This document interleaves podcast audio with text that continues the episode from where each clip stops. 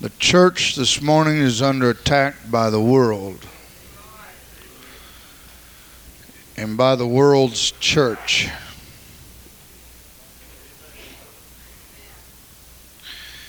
And a few Sundays ago, I don't know whether they taped that sermon or not, I brought to your attention about how some folks felt about the literal interpretation of the Word of God. There are all kinds of damnable heresies, and these are only fulfilling of the prophecy of Timothy. Paul's writing when he writes to Timothy, saying that in the last days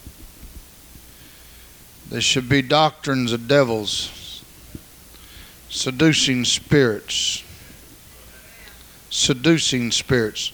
Those spirits don't come to seduce people outside of the church of the living God. They come to seduce you.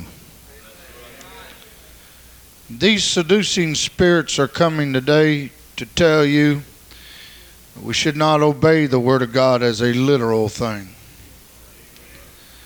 These seducing spirits are coming to you today to tell you, I cannot believe that some folks have absolutely uh, tried to back me up in the corner recently on trying to prove that the church started in the Book of Acts.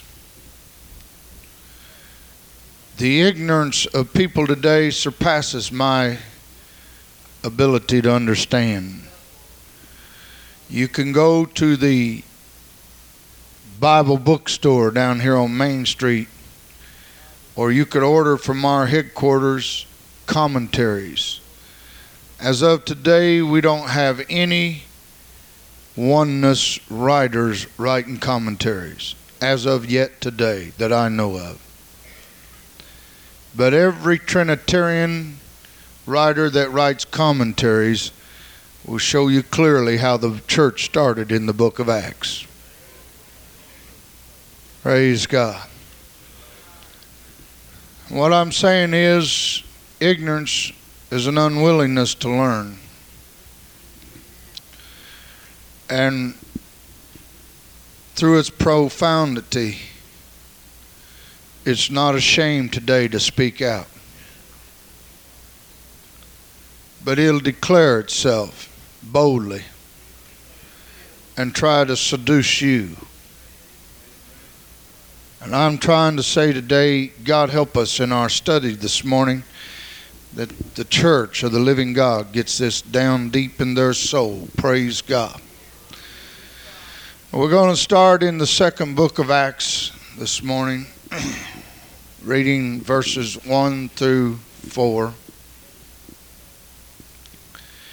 And when the day of Pentecost was fully come, everybody say fully come. Fully come. This is when God's time of bringing Pentecost to its fullness.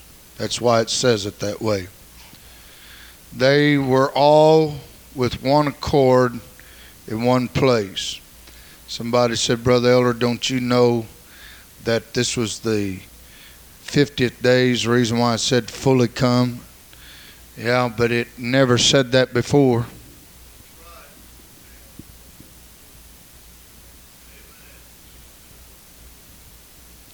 And they'd had many fifty-day Pentecosts before this one.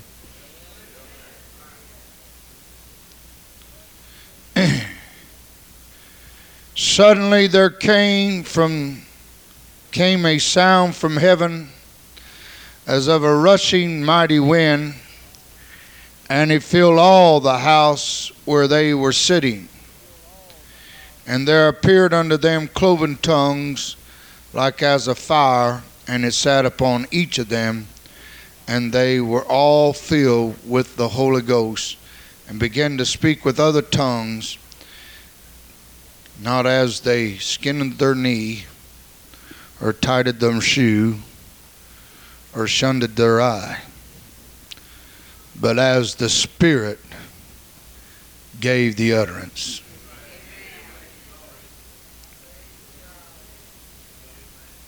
I'm glad for the real Holy Ghost today. Satan may have his appearance of and his likeness of, but in the midst of all the deception, there's the real genuine. Hallelujah. Praise God. And if you seek for it, you'll get the real genuine. If you search for it, you'll get the real genuine. And this said, as God gives the utterance. Hallelujah. Amen. Amen. Do you believe the Spirit is God? Amen. Then it was God that gave the utterance. Praise God. Hallelujah. Let's pray and ask God to minister to us this morning. Jesus Christ, in thy name this morning, we ask, Lord, that you, God, would proclaim thyself among your people this morning. And, Lord, that as we break the bread of heaven, that each flesh eat thy word this morning. Praise God. Lord, that it would be in their mouth, Lord, bitter, but to their inward parts it would become sweet, nourishing to the soul. Oh, God, this morning we declare the wondrous works of God through thy Spirit and by thy divine appointment. In Jesus' name, praise God. Praise God. I asked the Lord to get me up early this morning. He had a strange way of doing it, but he did it anyhow. Praise God. You may be seated.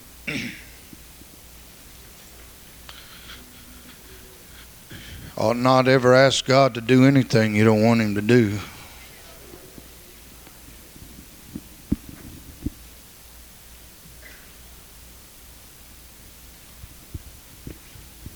So this morning I have prepared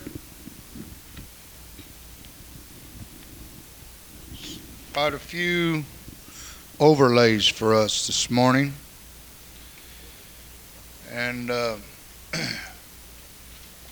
we will work till I feel like I have completed this morning what the Lord wants you to see and know this morning.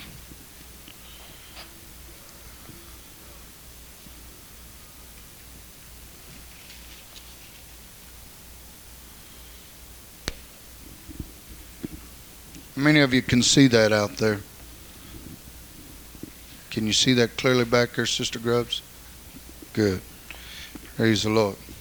I tried to make the writing bigger. I also tried to buy a bigger screen this week. And things are hard to find. Y'all pray. We're going to do a lot of overhead teaching in the future. I want to do overhead teaching because the Bible, or not the Bible, but scholars say what man sees they retain more of than what they do if they hear. And somehow or another we want this to get in your hearts. Amen. How many of you want this in you? Now this morning I'm going to preach on the church. In the second book of Acts, the church begins. The church is founded in Acts one through five. And of course, there's quite a sermon between five and uh, twenty, verse twenty, twenty-four. And then there is quite an altar service beginning in verse thirty-seven. It really starts in thirty-six. And then there's the commission to be saved in verse thirty-eight. That is, Peter said unto them, repent and be baptized every one of you in the name of Jesus Christ for the remission of sin. Ye shall receive the gift of the Holy Ghost. Now, without this, you're not saved. Sorry. You're mad at me? Sorry. All right. Now, stay with me the rest of the service. Maybe you'll learn something. Praise God. This is where the New Testament church begins. And somebody says, well, what if we don't want to be New Testament church? You're not a church at all then. Amen. You're just, I'm going to show you what you are. How many of you want to know what you are if you're not the real church? I'm going to show you this morning what you really are if you're not the real church. I don't have time to show you all that you really are, but I'm going to give you a glimpse of what you really are if you're not the real church this morning. And then if you'd like for me to take you in detail on that, I'll take you through a doctrinal teaching of Nimrod's church and how it grows from the book of Genesis, the eleventh chapter, until you see it today. Amen. Now, the birth of the church. First of all, we want to find out what the root meaning of church is. And the root meaning of church means that is simply the Lord's. Somebody said, well, I thought the word church meant call out ones. You stay with me. When I get through with you this morning, I'll show you it, it is call out ones. Praise God.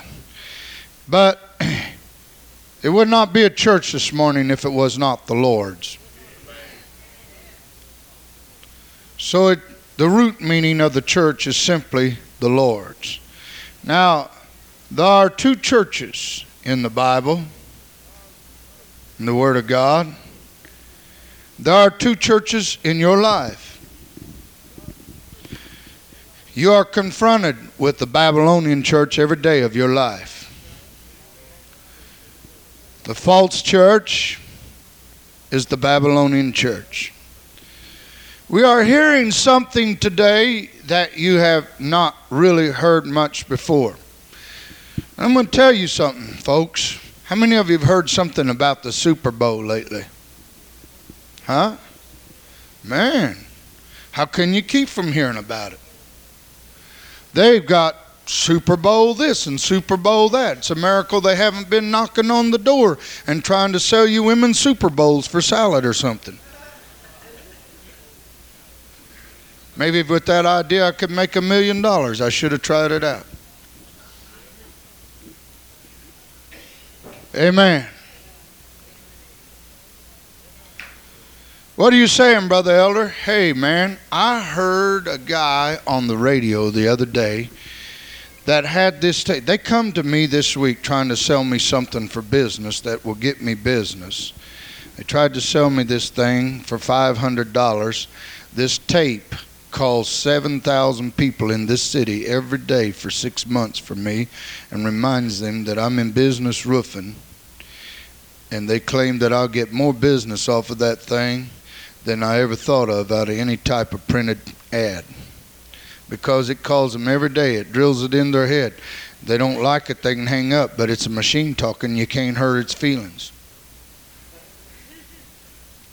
Praise God. And uh, this guy was so elated, he got a Super Bowl ticket that he got, he paid that much money for one of those things to call three hundred people every day to tell him he got a Super Bowl ticket. Not to bother him on the day of the Super Bowl because hurrah, hurrah, he'd be gone at the bowl. Now, I'm going to show you something. I'm not just trying to be funny here this morning. We are returning so close again to paganism that if the Lord does not come pretty soon, this world is loving things of sports activity so much that you are going to be their favorite sport pretty soon. Just like the early church. And there was a Babylonian false church then, and it is still in existence yet. Now they're getting bold enough that you're beginning to hear something we have not heard. I've never heard this until recently. We do not believe in the Judeo type of religion. If they do not believe in the Judeo type of religion, then what kind of religion do they believe in? Okay, we could say Babylon, and it is Babylon. We could say pagan, and we're half right and half wrong.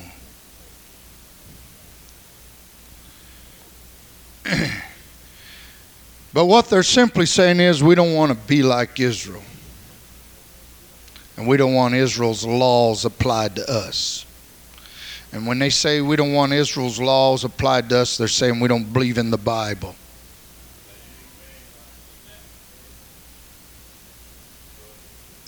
Amen. They're saying we will accept the Roman way of Christianity. We will accept the Grecians' way of Christianity. We want nothing to do with the Hebrews' way of Christianity. Yet they tell you they're serving Jesus Christ. And I'm going to say, which Jesus Christ are they serving? They're serving another Christ. They are not serving the risen Savior that I serve today.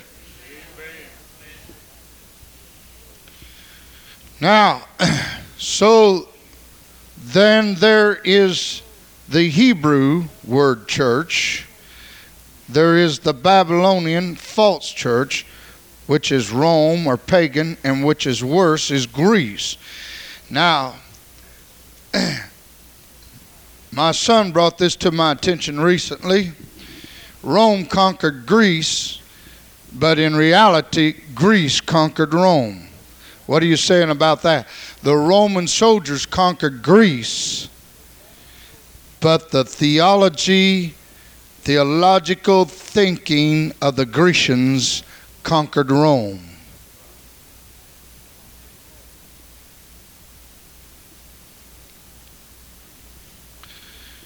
Now, in the Greek, the word church means ecclesia,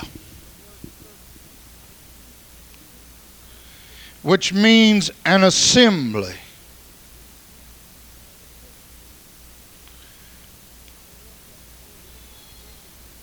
When we look at the word assembly, it means gathered out company.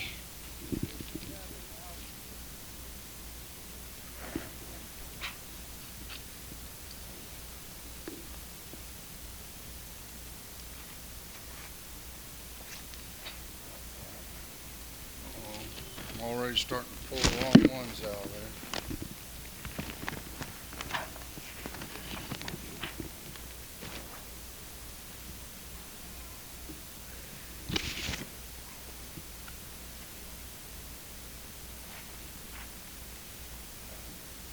It means gathered out company. It means having a certain qualification. It means being committed to certain works. It means the welfare of others. Now let me tell you something. We have many today that are in church this morning that have all of that. That would not make up the Lord's church. A gathered out company could be a bunch of worldly women and a bunch of worldly men for a worldly purpose.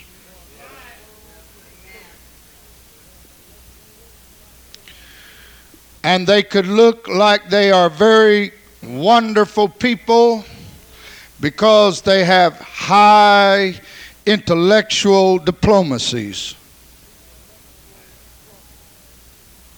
You know, I'm not down on education, but I'm going to tell you something. Your high diploma don't mean nothing to my Holy Ghost. Amen.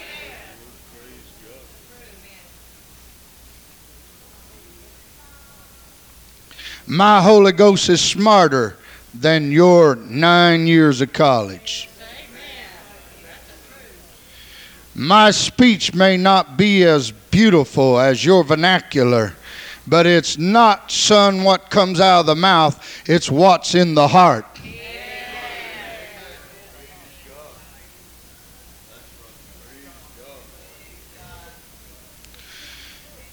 They are committed to certain works. And if you knew, just by studying this morning, I accidentally flipped over to the J suits in the dictionary. And I began to read what the Jesuits were in the dictionary. They are dedicated people to destroying you and I. They are the army of the popes. That's who they are. and they are committed to certain works. That is to you Protestant women who are pregnant, to rip your belly open and throw your baby up against a wall. I have their documents in my desk. I know what I'm talking about.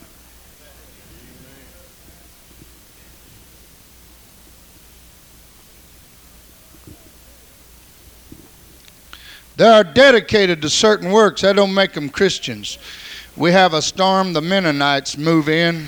They cut up your trees, they rebuild your house, they paint your barn. It really did a lot for your soul, didn't it? Makes people a Mennonite. Makes them put a little hat on their head and stockings on their legs. Amen. They're dedicated to certain works. They're looking out for the welfare of others. The church world today has become the greatest humanism organ of the earth. And let me tell you something. The church world was the greatest humanism organ when Jesus Christ came to earth, and he was always preaching against it and always telling it. It was so far from his word. It was so far from his Father. It was so far from the purpose for which it was created.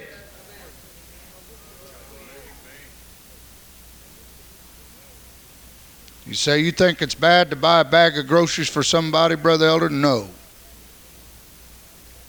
I don't think it's bad to buy a bag of groceries for somebody, especially if you know they're hungry.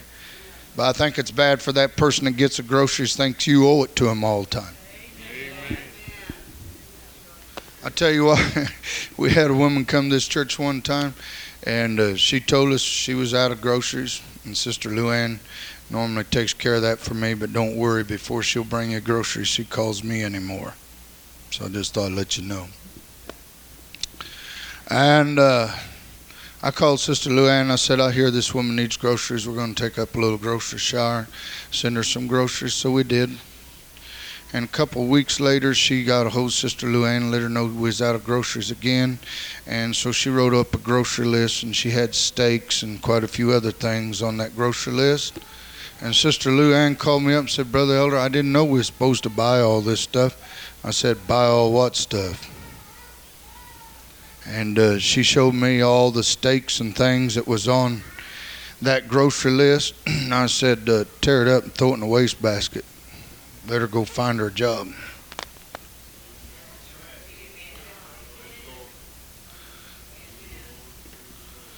The work of the church is not grocery showers and building your house and painting your bone, barns.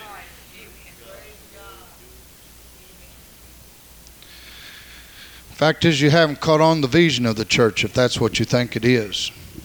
Amen. Now, let me go on here. The Hebrew word meant the peculiar people.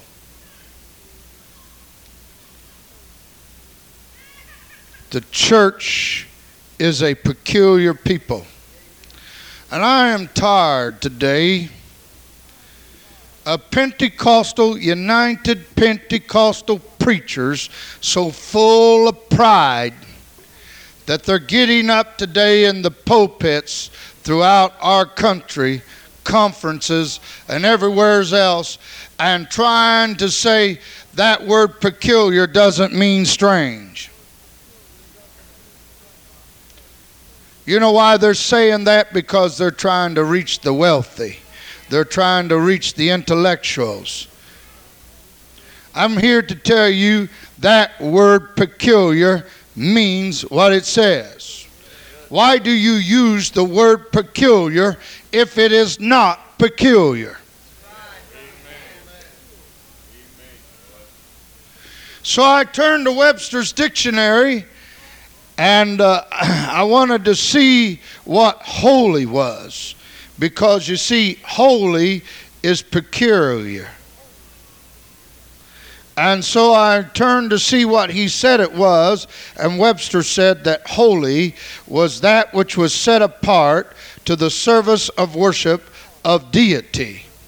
And in this case, our case, deity is Jesus Christ. The deity we serve, the deity we worship is Jesus Christ. He is my God this morning. Hallelujah. Now, so then I went on. It said to make hallowed or to make sacred, to free from defilement,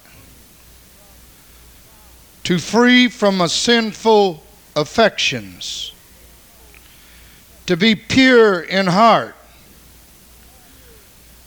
to be embodying, to embody spiritual perfection, acceptable to God. Pentecostals just say separated. Let me ask you something. In this day and age, would you say to be pure in heart is peculiar? Would you say in this day to be free from defilement is peculiar?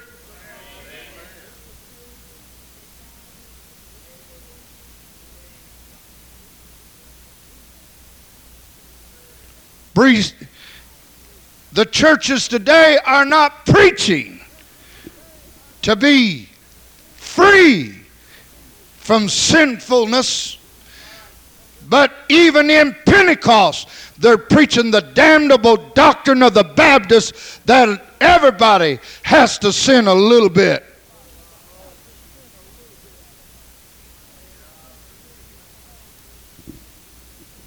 I don't believe you have to sin. I believe that if you're full of God and you have Christ's Spirit dwelling within, you can live above sin. I wonder how many of you believe you can live above sin. I believe we should live above sin. Praise God. I seen three boys that teaching each teasing each other on my roof so bad yesterday. Uh, if you'd seen that in the world, there'd been a fist fight going on. I said, my goodness, I'm not getting involved in this, and the other three fellers didn't get involved in it either. Them was brothers that teach, teasing each other, and it's just best to leave brothers alone. Me and Tom understand each other, but you wouldn't understand me and Tom. Or Tom and I, I should say. Hallelujah. We know how to tease each other, but you get in on it, you might not understand it. It might get your little feelings hurt. Hallelujah. What are you saying, Brother Elder? I'm saying I believe we live a life above sin. I don't believe in a little wine for the stomach's sake. My stomach was upset this morning, very upset this morning. And so I went to the store and got some milk, and I left the wine alone.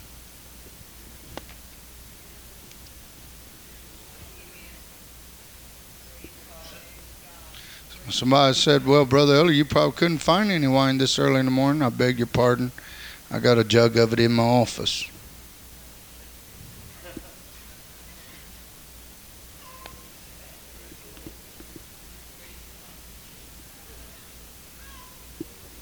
And I don't never take any nips off of it. And it doesn't bother me. To me, it's holy wine, untouchable at any time except during communion. Hallelujah. Hallelujah. Hallelujah. It is quite a talk, conversational piece, though. Some of my preaching friends come and I pull that jug out and set it up on the shelf and they get to talking. Hallelujah. Makes quite a conversational piece. Praise God. Yeah, and if you're not really saved, it can give you some wicked imaginations too, can't it? Hallelujah. Falsely accusing your brothers.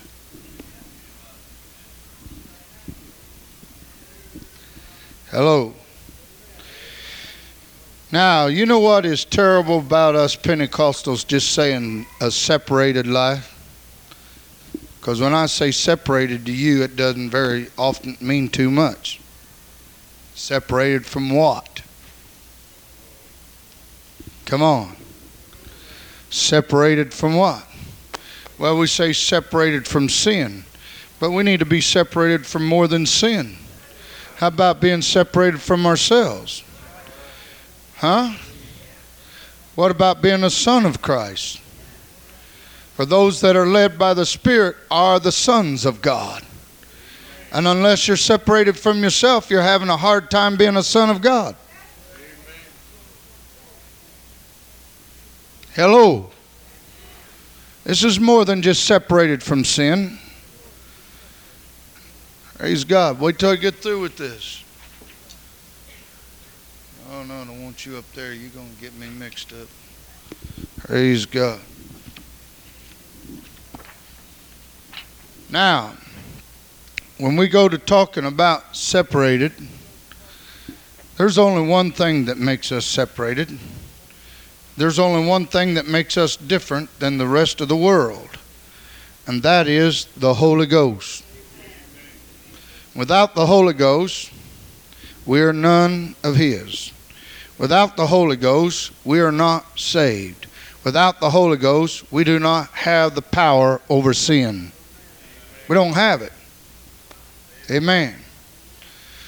You don't have it, and I don't have it. Fact is, this week I got to doing some things that was quite carnal. And I said, hey, you need to get yourself down and pray. You need to go do what you've been telling other folks to do. Praise God. You see, every one of us need to be renewed in the Holy Ghost. Renewed in the Holy Ghost. That's a little different than what I'm fixing to say here. Now, in Matthew one and eighteen, Joseph was trying to figure out how to get rid of Mary. He had a pregnant girlfriend on his wife, on his hands. And there's nothing any more embarrassing than a pregnant girlfriend, especially if you know you didn't do it.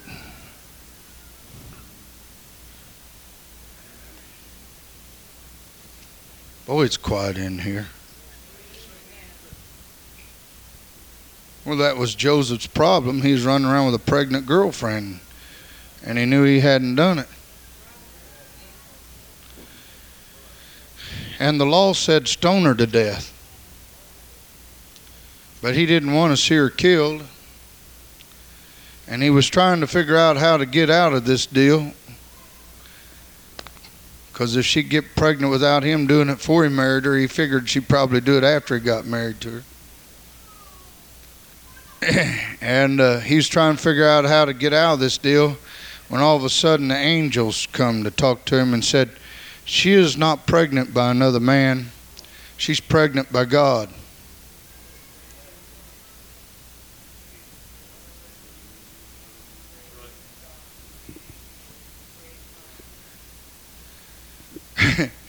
I know what most men in this world would do today. Oh, uh, yeah? You think you're going to make me believe that?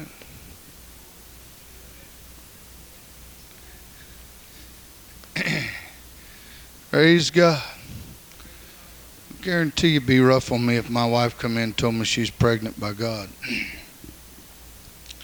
Even God would have a hard time telling me she got pregnant by him. I'm a pretty stubborn old headed thing. Amen. Praise God. If I knew God was really telling me, I believe I'd believe it. But since it's already happened, I don't think I have to worry about it. Praise God.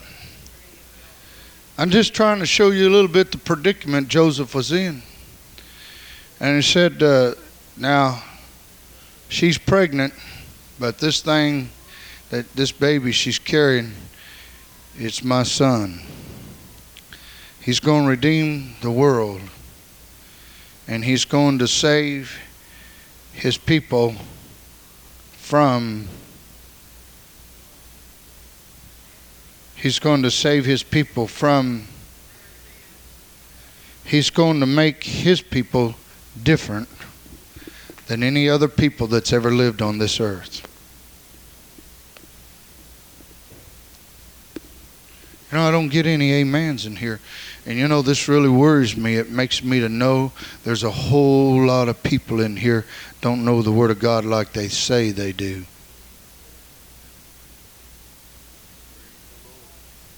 That's right. They don't know the Word of God like they say they do. Because if they knew the Word of God like they say they did, we'd be in one mind and one accord this morning.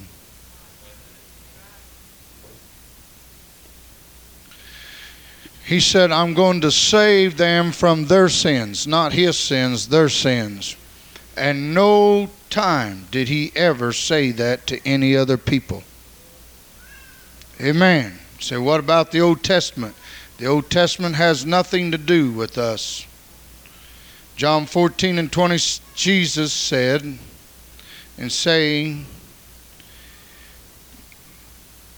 you will not be like Abraham, Isaac, Jacob, and the prophets, or your father David.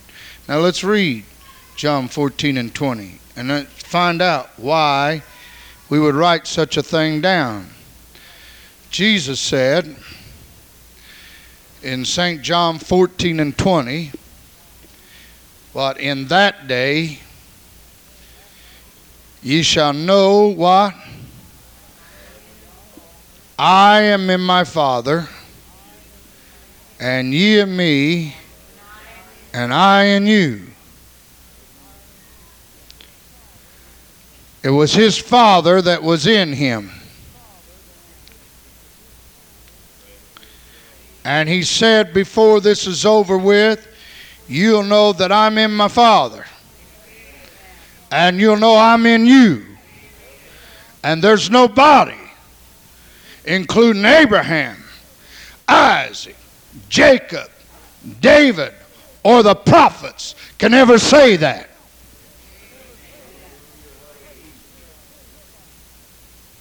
Nobody can ever say it.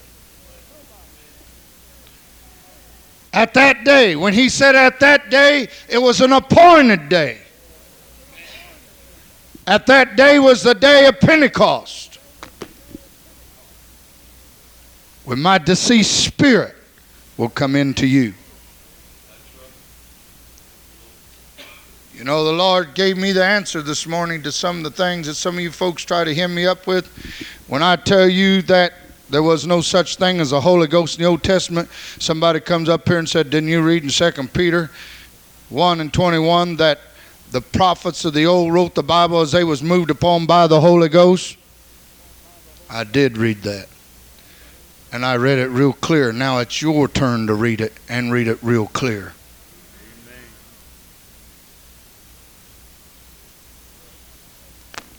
It did not say as the Holy Ghost moved in them. It said as it moved on them.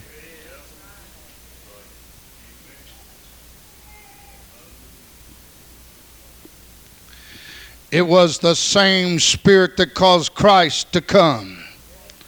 It was the same Spirit that caused Christ to go. It was the same Spirit that came back on the day of Pentecost and abideth within. In an actuality, if Jesus Christ is God, and he is, it was Jehovah's Spirit all the time. Amen.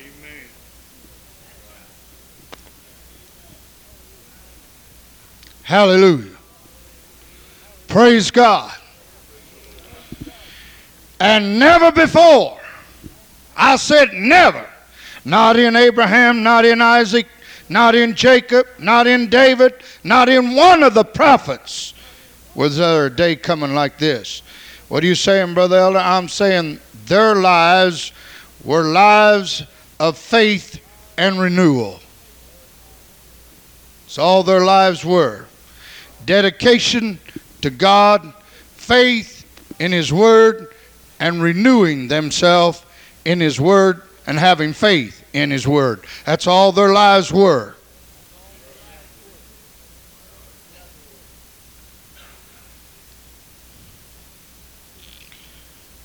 It should be a part of ours. But don't let nobody kid you. The letter killeth, the spirit maketh alive.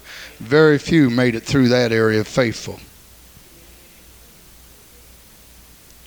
The patriarchs of the church. But now let me tell you something. You can read, you say, well, I don't believe that. Well, then what do you think the eleventh chapter of the book of Hebrews is all about? The faith chapter. You better read it real close. And then, when you close out the eleventh chapter of the book of Hebrews, it said they were not made perfect without us. We had something to do to bring them into perfection. Hallelujah. We're not desecrating them in the fact that all they had was faith and renewal, because they had faith and renewal because that's all there was for them to have. But when the Holy Ghost came, it was a completeness of God's plan in the earth, which only added to them and brought fulfillment to the whole plan and desire and will of God, which made that which came after them perfect unto the comers. Hallelujah. Hallelujah. Hallelujah. Praise God. That's the reason why I can reach back to Abraham and draw strength. And David and draw strength. And I can say if he could do this without the Holy Ghost, I know I can sure do it with it. Amen. Praise God. Now, in Saint John, Jesus said, I will be in you. In Saint John fourteen and twenty. What is he saying? I will be in you. I will be in you. The Ghost, the Spirit, the deceased part of me will be in you.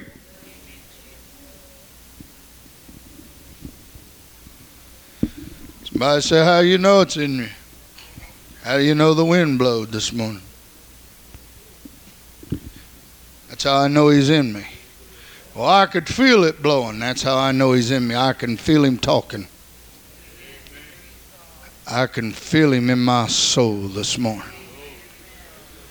And plus, I have evidence he came. It's more than a feeling. This is not just a sensual thing. There's a word of God to back it up, to give you assurance and foundation. Hallelujah. Now he said, I will be in you.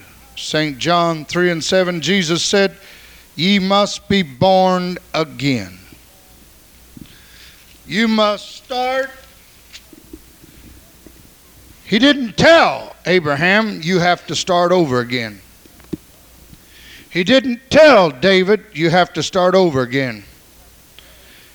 He just sent David a little old prophet down there, told him a little old story, and said, you're the one. David went in there and fell down, repented, and asked God to forgive him, and kept on walking in the faith that he was walking in.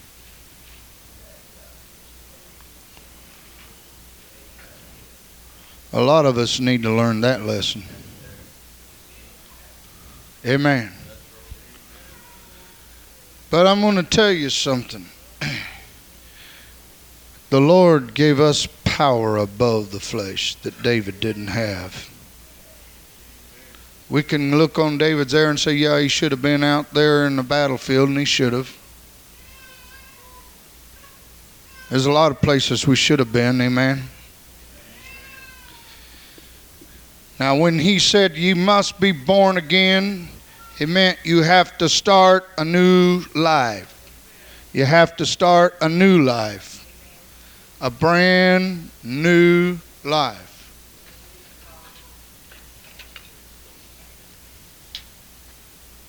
See what I got. This one got me messed up.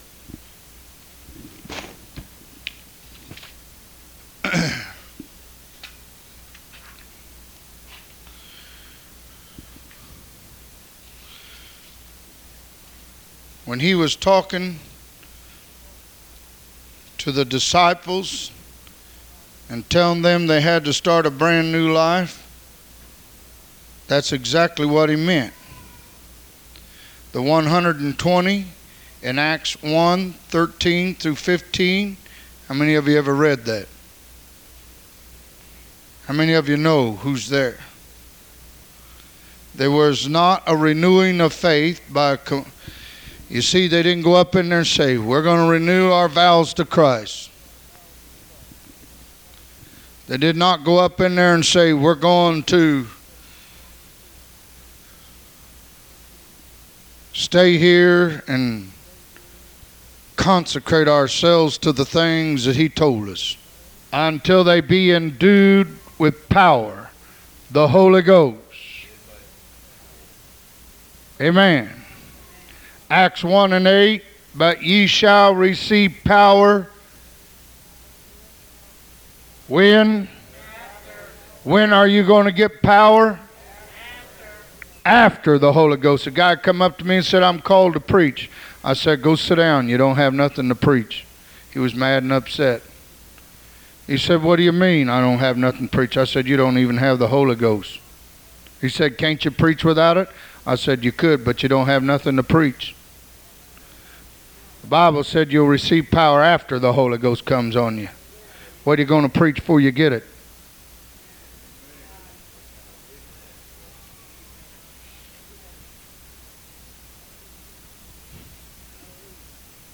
Hallelujah. A lot of folks got an itch. Praise God. You better find out what you're scratching before you hurt some other people with your raw fingernails. Amen. Hallelujah. Ye shall receive power after that the Holy Ghost is come upon ye, and ye shall be witnesses unto me. Where? In Jerusalem, Judea, Samaria, and then we get started to the uttermost parts of the earth. And the Bible fulfilled it in that order. And we'll come to you later on in these series of lessons. And I was shocked as I studied in the book of Acts to find out that Peter is not the first preacher to the Gentiles. Praise God. Hallelujah. Praise God. Now, he did not tell them to go up there and renew, but he told them you have to have a complete new birth. You have to be born again of water and of spirit. Where's that found at, Brother Elder? In the book of Saint John. You've got to be born, the book of Saint John three and seven. You've got to be born again. The book of Saint John three and five, a man must be born again of water and of spirit. Somebody said, that don't mean baptism, that means your mother's womb. I'm sorry, you're wrong, you're off track. It means baptism. And there is birth of the water, and I can't compare these two lessons together today and get it across to you, but I can definitely prove to you that you are born in the water. Hallelujah. Praise God. And you are born in the Spirit. Hallelujah. And then Jesus said, unless you are born of water, that means somewheres you had to die. So therefore you die in baptism.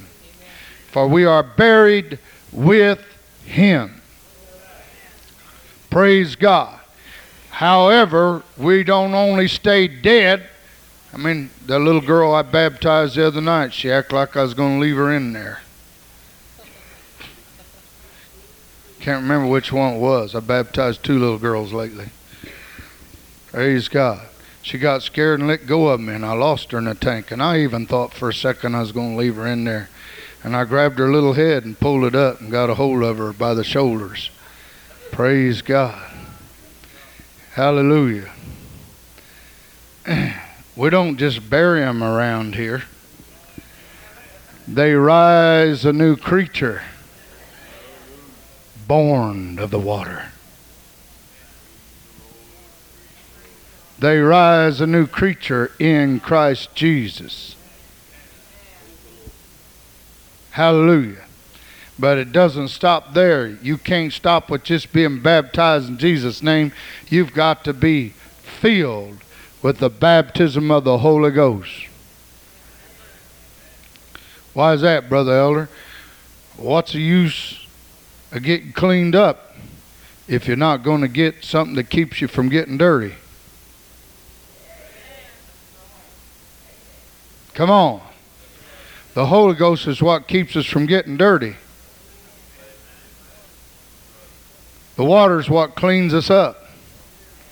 The more Holy Ghost you have, the less you have to worry about getting dirty. The less Holy Ghost you have, the easier it be to get dirty.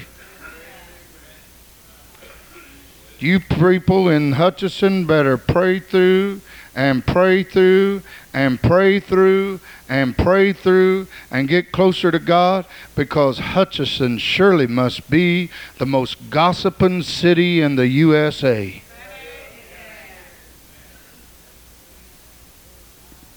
There are more lies.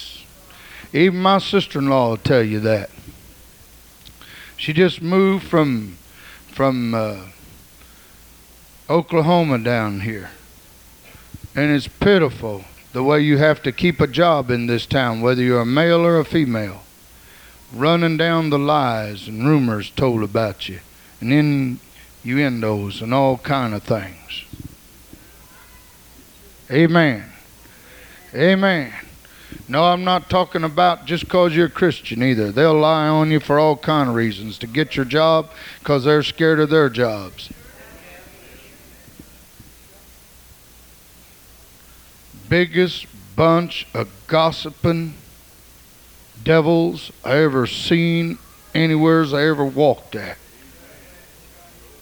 I can feel that spirit, and I walk in this town. Lying.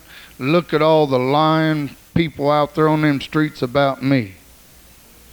Did you know some of these devils a few years ago, till I met them head on, was telling folks before this church ever got started that I was having sex relationship with every female in the church. They thought every female in the church was a dumb, stupid person.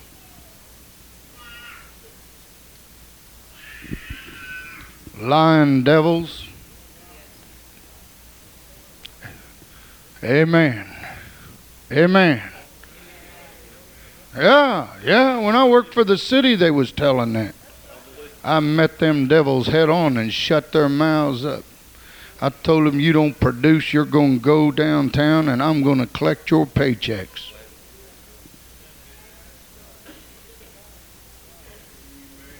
That's right. Just as soon as they make money, I'll take it. For telling them, damn, as the Bible said, don't take your brother to court. That ain't my brother. Amen. You better learn something. That's not my brother.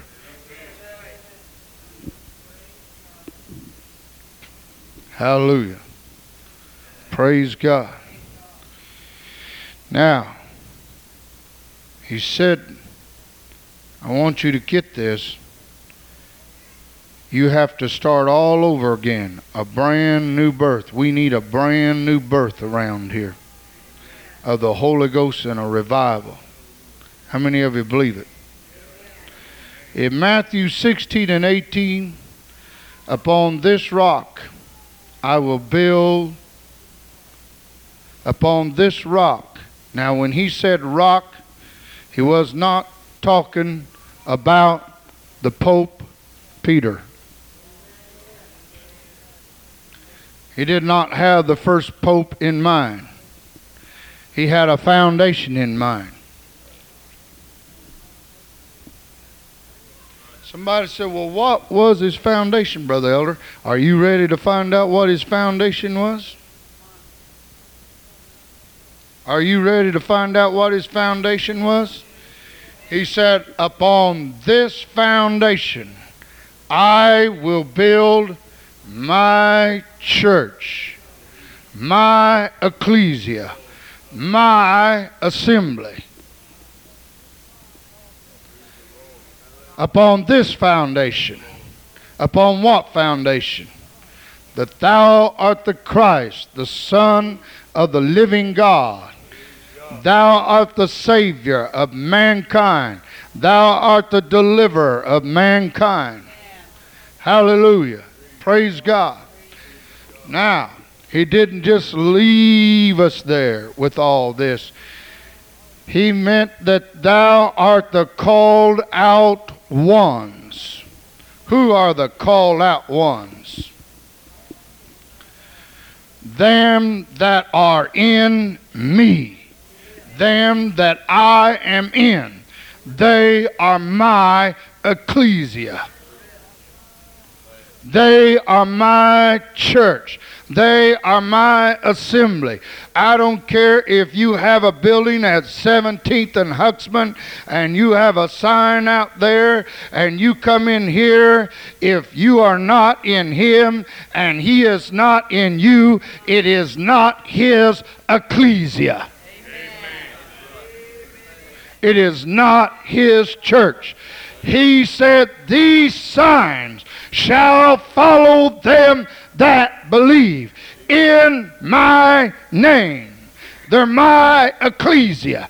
In my name. I'm the head. They're going to cast out devils. They're going to be baptized in my name. They're going to speak in my language. Hallelujah. They're going to heal in my name. Amen. They're going to cast devils out in my name. They are my ecclesia. They are my church. This is the foundation on which I will build my church. Amen.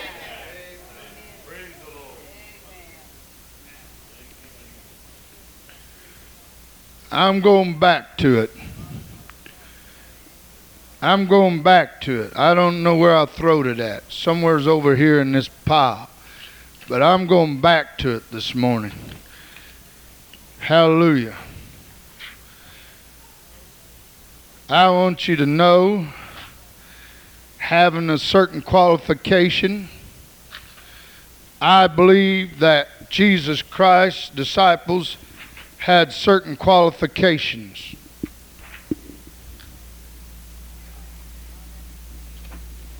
And I don't believe that they got them. I don't believe he wrote them out a diploma for it either. I heard some things about seminary the other day, and I said, thank God I never did get stuck in one of them.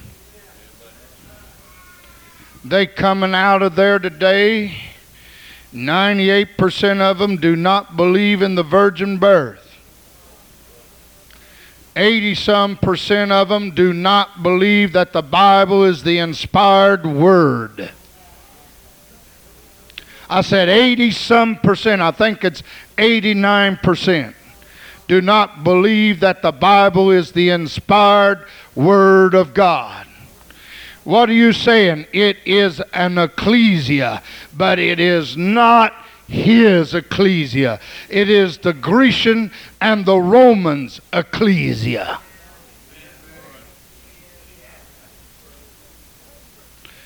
It is a pagan church. Amen. It is the false church. It is this world's Babylon. And they do, they are committed to certain works, and that is to destroy the church, us. Amen. They're out there preaching that God don't heal anymore. There's a big row in Cincinnati, Ohio this week. I was listening to the talk show, and these parents were trusting God to heal their boy of cancer. And the judge took the child away from him for child abuse and had his arm amputated and cut way up into his shoulders, disfigured his whole body because his parents was trusting God. There's an attack all out against your faith. They have certain works. They have committed themselves to certain works, and that is to destroy you and to destroy your faith. There are seducing spirits that are coming at you from every angle. You better get on your knees and pray and get the unadulterated Word of God deep down in your soul. This is a war today between the church world and God's church.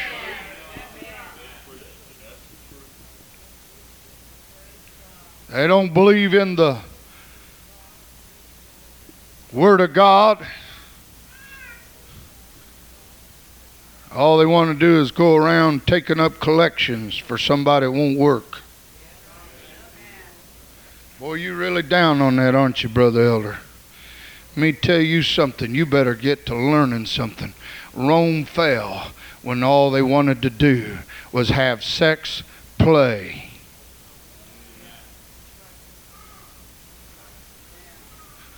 Monday is supposed to be known as a preacher's day off. I guess we're like barbers. Saturday's one of our busy days. But Monday is known as a preacher's day off.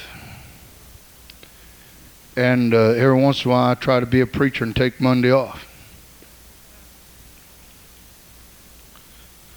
I said every once in a while. When's the last time you had a Monday off? I don't know. Don't remember ever having a Monday off. It's been so long ago. Must have been when we went to California.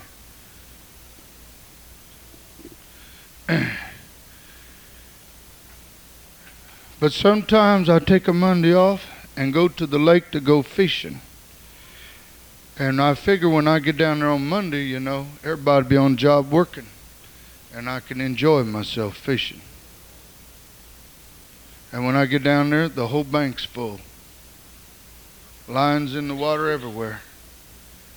And the fellow says, what do you do for a living? Oh, I'm a preacher. What are you doing? Oh, I'm on Social Security.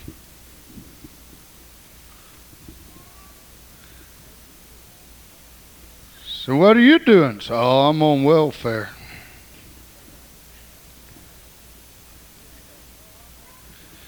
What are you doing? Oh, I'm on retirement. You got to admit one thing. Yesterday's generation built it up so today's generation can think about not working instead of working.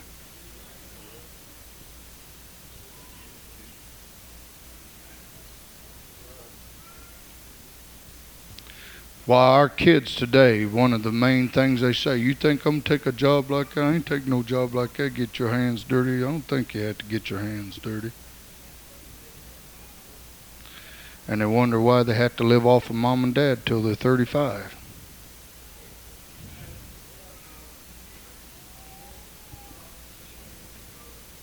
Bless God, some of us got tired of living under mom and dad. We went out and got our own house and paid the rent. Amen. I don't like it when you preach like this. I bet you don't. Especially if you don't like to work. Praise God. I'm going to tell you something. God is not the author of a lazy person. And I'm going to tell you something. If you don't have enough guts to get out there and work, don't you get out there and tell me you're called to preach. Preaching would kill you.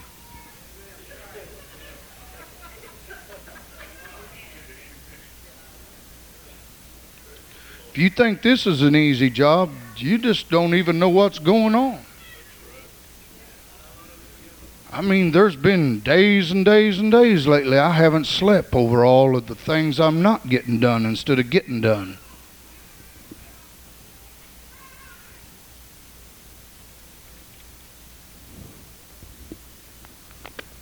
Amen.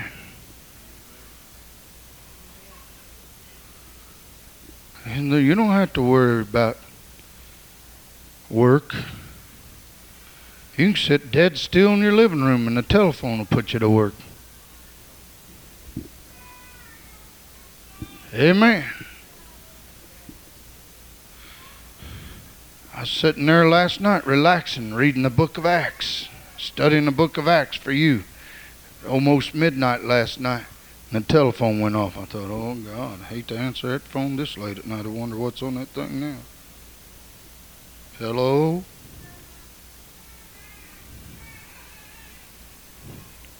Thank God it was just a pesky neighbor that wanted to whistle at me.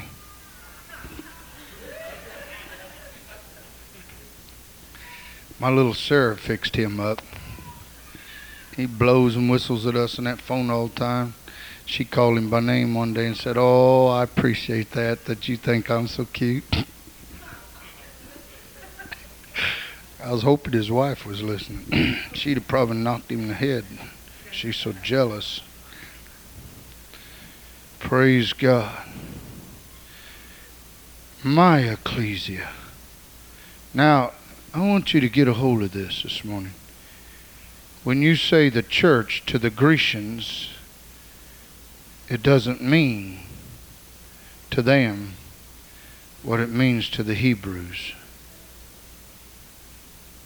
Now, folks, we're very much Grecians this morning. Didn't get one amen, but it's a fact. We're thinkers. One feller said that's one way of saying it. The other one is we're stinkers.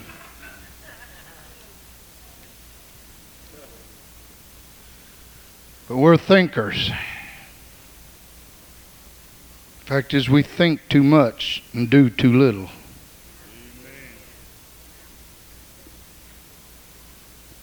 Hello. We need to be more doers than we are thinkers. Amen. And there's a lot of the Grecians in us. Sit down and read the Bible, you know, and it says... says, and anything you ask in my name, I will do it.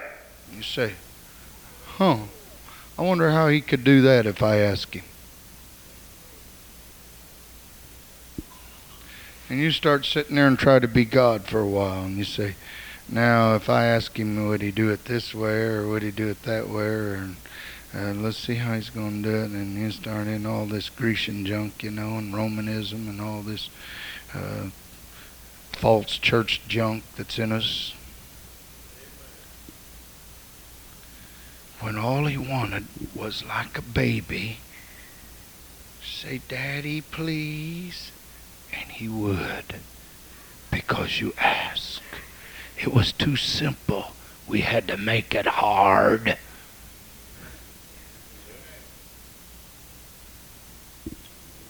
Trying to be adults.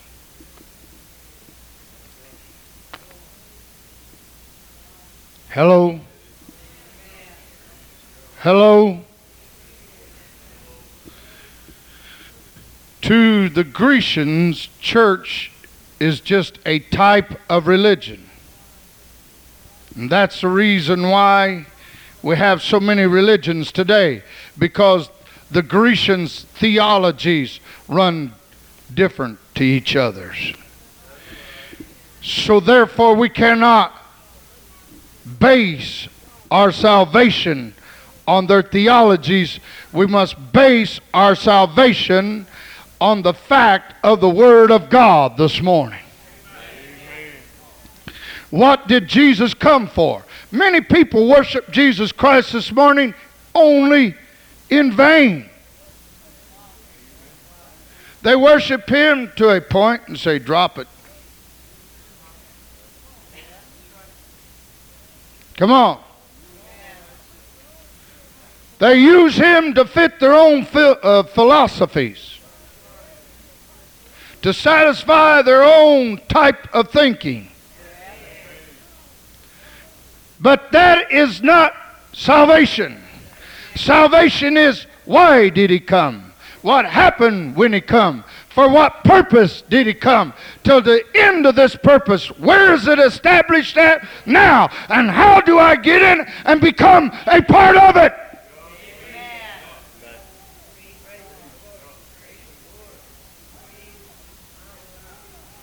Hallelujah! I want wonder how many of you want to get in it and be a part of it today. Praise God. And so the Hebrew, it is a complete new life. To the Grecian, it's a type of religion. To the Hebrew, it's stop being everything you are and start being everything you never was.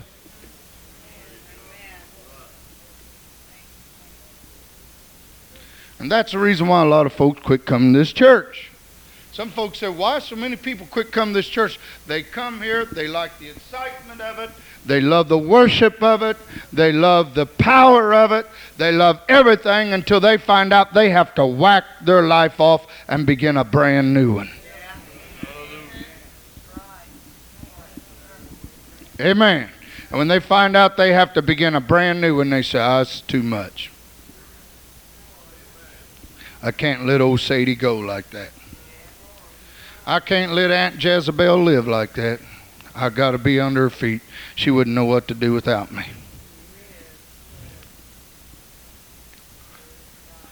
I can't dump old grandma and grandma's religion like that.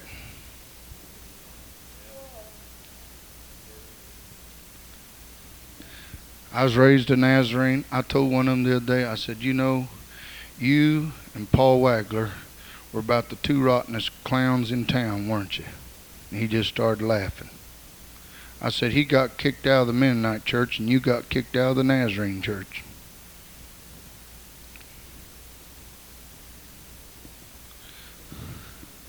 Both of you doing everything you both taught against doing. Both of you's having a hard time since you growed up forgiving yourself for it. I said, I want to tell you something. First of all, you ain't never been saved. And before you die, you better get yourself ready. I got two witnesses in here. Brother Wayne Smith and my brother Tom Miller sitting and listening to me tell that man he better get himself ready this week before he died.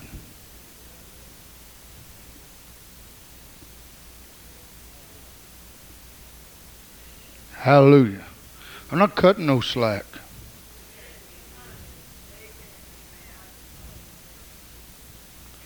Praise God. He knows the truth. And he knows where the church doors is. And he knows where salvation is. And when I meet that man in the rapture or in judgment or at the white throne judgment, I won't have one drop of his blood on my hands. They'll be clean.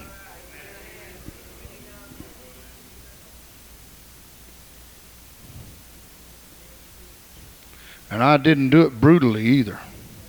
I didn't do it ugly and mean, did I, Brother Smith? I don't believe you can do anything ugly, mean, and brutally.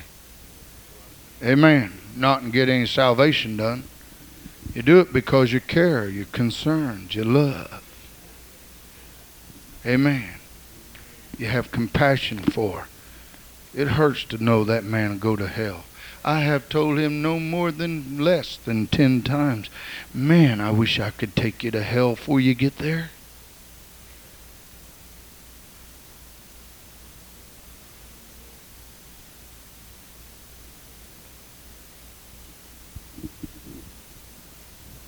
I said, if I could just take you on one trip before you get there, I'd never have to worry about you going again.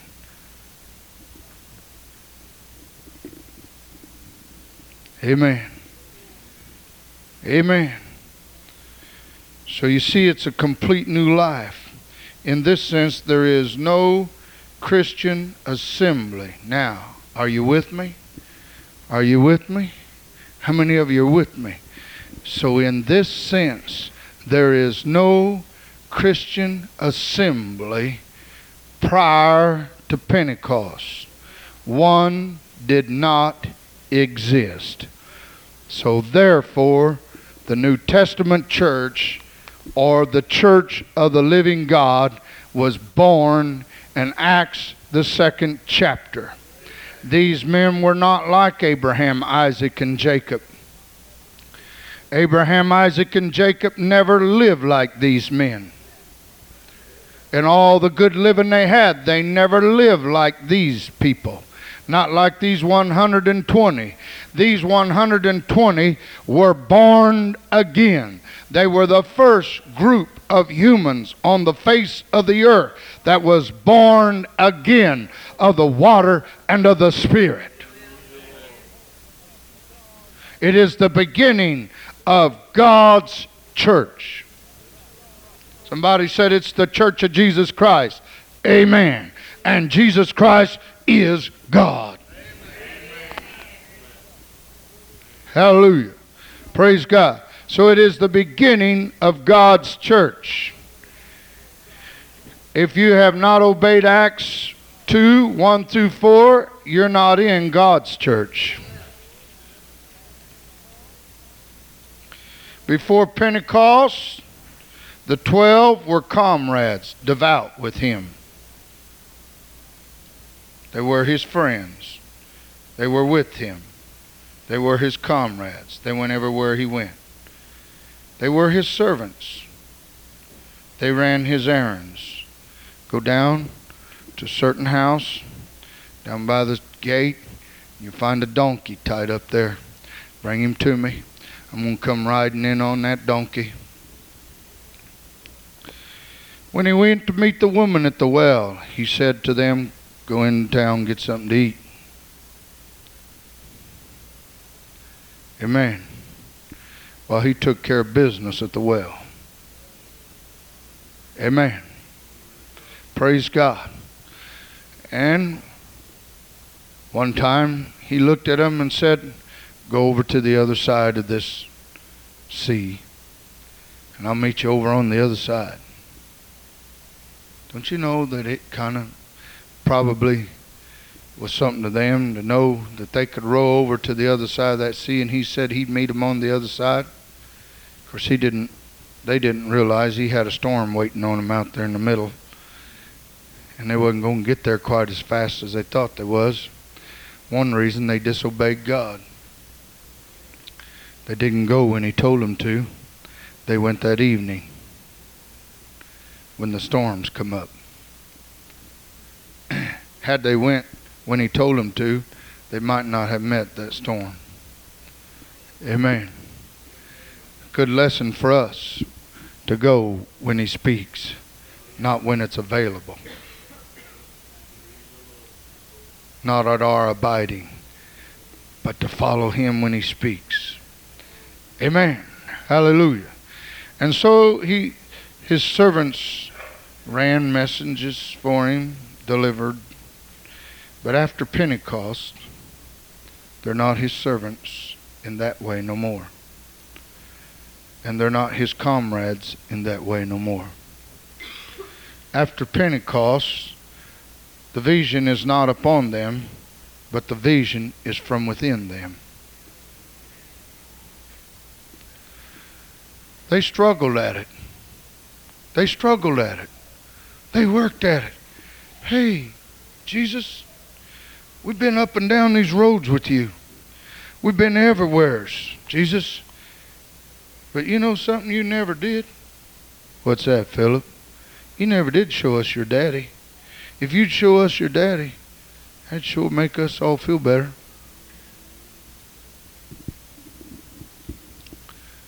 You mean tell me, Philip, that I've been with you all this time and you don't know who I am? He that has seen me has seen my Father. You know, Tom, you just don't look like him. Dad's hair never was curly like yours. Neither was mine. Fact is, you still got some up there.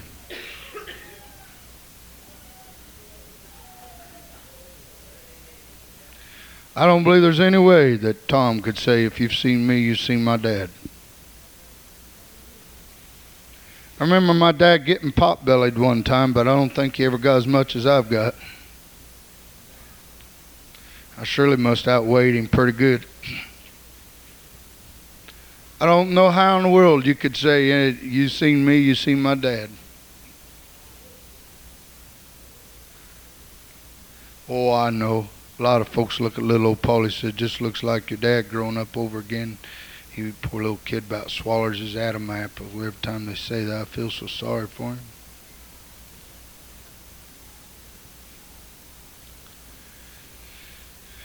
He does have a problem, because I didn't weigh as much as he does when I was twenty-seven years old. Praise God. And uh, I see you laughing too, huh?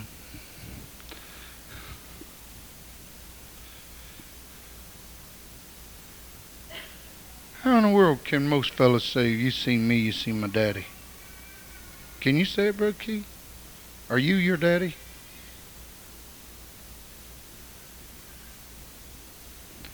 Jesus did. He said it. Amen. He absolutely said it. Hallelujah. He said, Philip, you mean I've been with you? Now, wait a minute, fella. I mean, you know, we walking around together. You can't get out of this one. You mean I've been walking around with you, and you've been seeing me, and you don't know who my daddy is? Could be a little bit bothersome, couldn't it?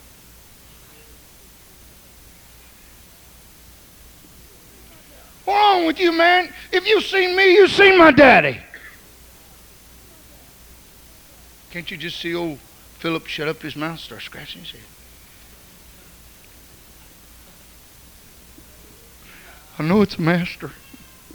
I just best not say nothing else.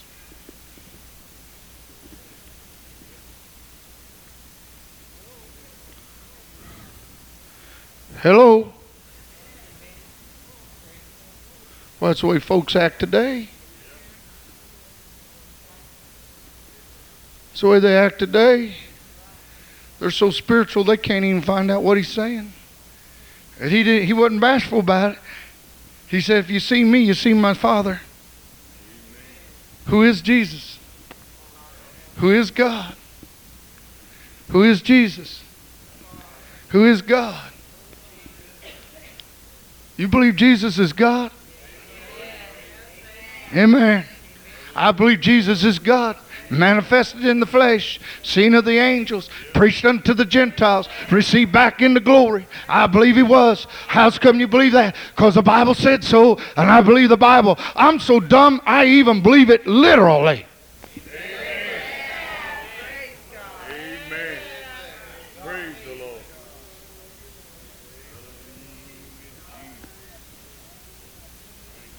Hallelujah. You know what? Peter doesn't have the vision upon him anymore. He has the vision in him. Amen.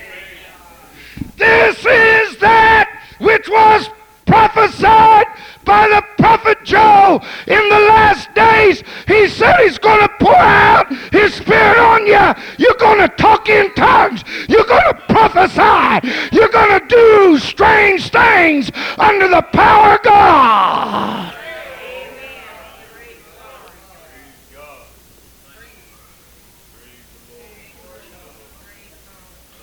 My God, he got so much of that scripture revealed to him. He said, it is him that David said shall deliver me from hell. He picked up David when he was in hell and took him home with him. And if he can do that for him, he can do it for you. And them old Jews were getting shook up. They was pricked in their heart. They was convicted. They said, what do we got to do to get his blood off our hands? He said, repent. You got to do that first. And be baptized in his name. Take his name on you. And get his spirit in you. That's the foundation of my ecclesia.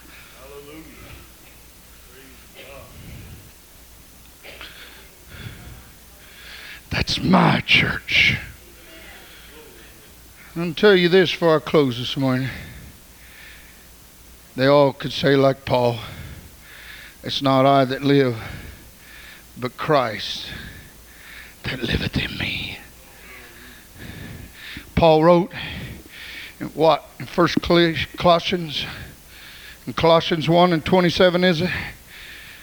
As Christ in me. Christ in me. Somebody said, you think you got Jesus Christ in you? Mm-hmm. Amen. What makes you think so? Because he's talking right now. Amen. Christ in me, the hope of glory. Amen. Hallelujah. Praise God. Praise God. I'm going to tell you this and close. They knew more about Christ one hour after they had been baptized with the Holy Ghost than they knew about Christ all the time they had been with him.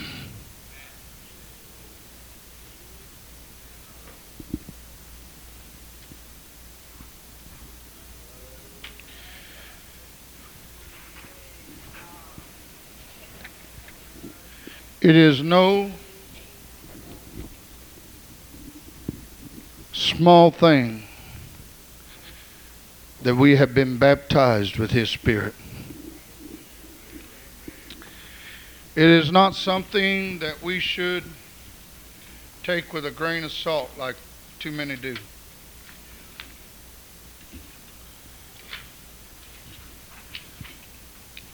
But by the blood of Jesus Christ. Here I stand, made whole by the blood of Jesus Christ. It's just home folks here this morning. I don't know how much that tape's left and how many of you would like for me to draw you a little picture on that board over there before I close this morning. To try to help your mind to get an understanding this morning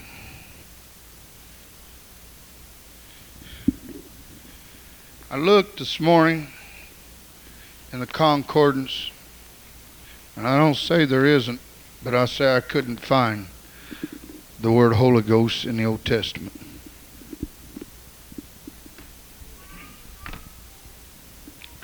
For the word Holy Ghost is a New Testament saying. Holy Spirit is the old. Whichever way you want to use it, it is a spirit.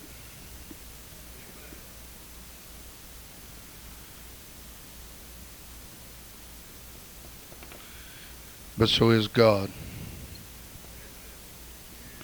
Saint John four and twenty-four. God is a spirit, and they that worship God must worship him in spirit and in truth. There are a lot of them worshiping him in spirit, but not in truth. Now, here the Old Testament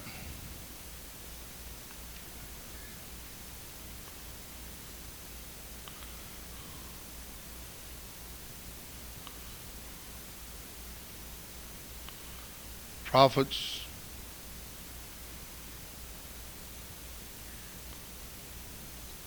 kind of looks like Sister Elder early in the morning.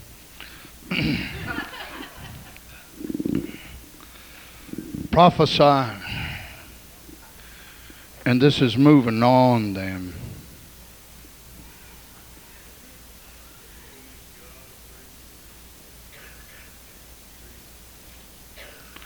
It's moving upon them. And they prophesy.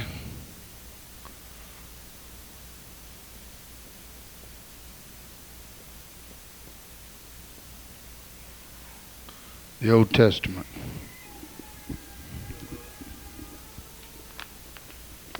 It's a fact.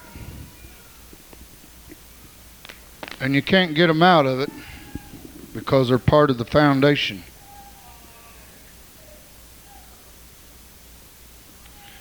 Fact is, they're part of the four and twenty elders. There are twelve of them. But when you see the New Testament written, there is no such thing I don't know, they probably kind of still dressed about, about the same. They didn't change a whole lot till lately. So in fact, is some of them haven't changed yet much. Some of them still kind of look like they got out of bed this morning. And, uh, but now, this is where God lives at. And he's coming up out of here, and he's speaking.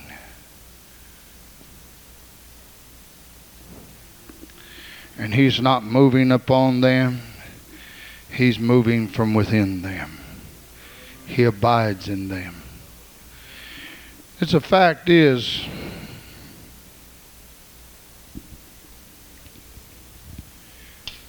I'm going to say this and close. Somebody said, Brother Elder, the Bible said the Holy Ghost moved upon them. God moved upon them by the Holy Ghost as holy men of old spake. That's true. True.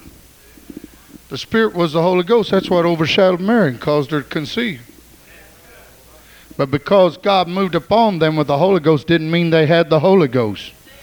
They didn't. The Holy Ghost didn't stay there. It didn't abide there. They did not have the Holy Ghost. Today we have the Holy Ghost. Amen.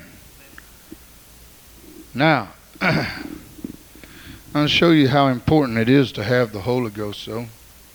I wish I could draw a picture of Jesus Christ, but I've never seen him. So I'll draw something like a stick man, because I wouldn't want to defame Jesus Christ. I don't know how to draw him. To me, he's too beautiful to try to behold. But he's a-coming. The Bible said in great clouds. Woo! Shekinah cloud. Woo! I can't hardly wait.